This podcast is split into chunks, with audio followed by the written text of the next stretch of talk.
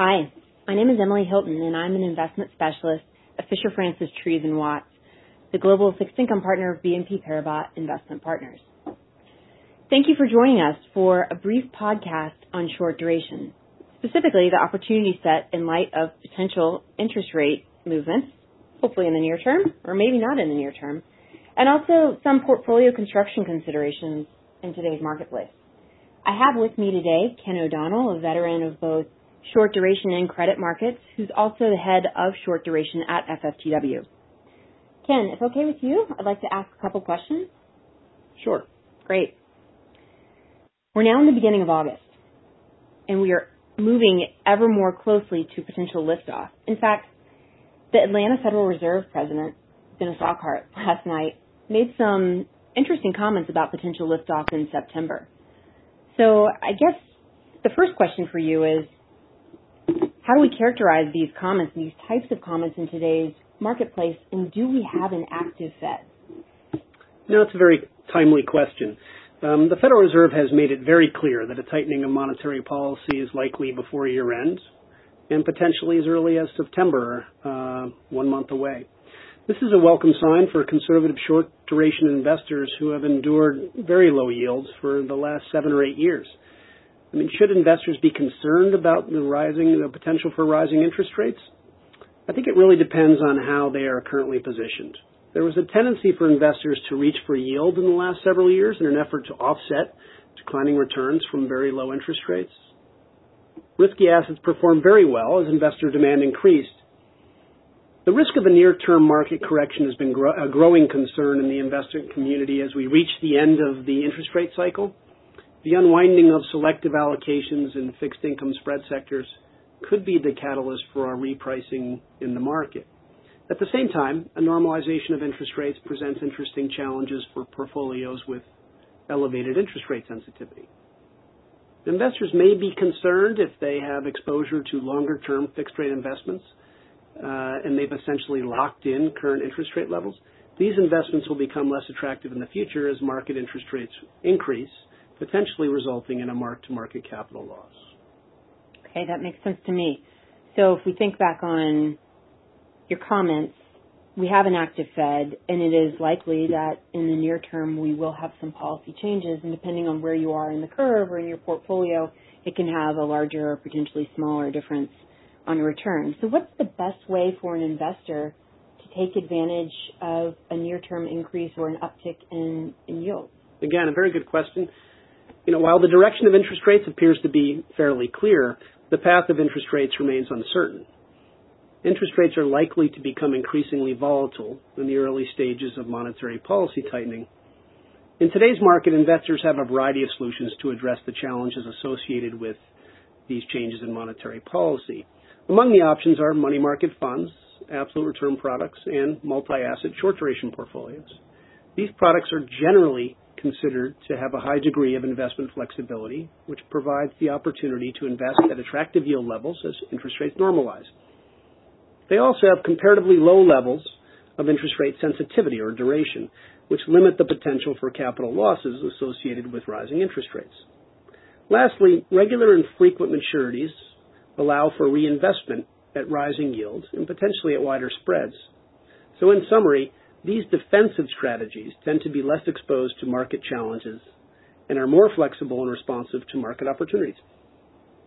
I want to pick up on something that you said. You mentioned some of the, types of short duration strategies uh, within the marketplace. If we specifically talk about the type of strategies that you're familiar with managing, high quality, um, very much in the short end of the market, what is a typical return objective for this type of portfolio?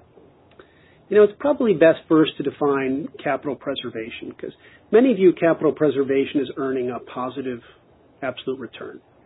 But this definition fails to address the challenge of maintaining the purchasing power of the investment. As you know, inflation erodes purchasing power. That is, that goods and services becoming incrementally more expensive over time, and the primary goal of short duration investors is keeping pace with inflation. Now, in ordinary times, this goal was commonly achieved. In the last several years, however, keeping pace with realized inflation was much more difficult. The challenges we experience in short-term markets can be directly, directly attributed to uh, central bank monetary policy. In an effort to stimulate growth, central banks have eased short-term interest rates to unprecedented levels, leaving short-term interest rates anchored to zero policy thresholds. The good news is that this extended period of financial repression, if you will, is coming to an end as the U.S. Federal Reserve prepares markets for a tightening of monetary policy later this year. A normalization of interest rates, even in the early stages, is most welcome to short duration fixed income investors who have more to gain from a steady rise in interest rates than they had to lose. This is due to the low level of interest rate sensitivity embedded in these strategies.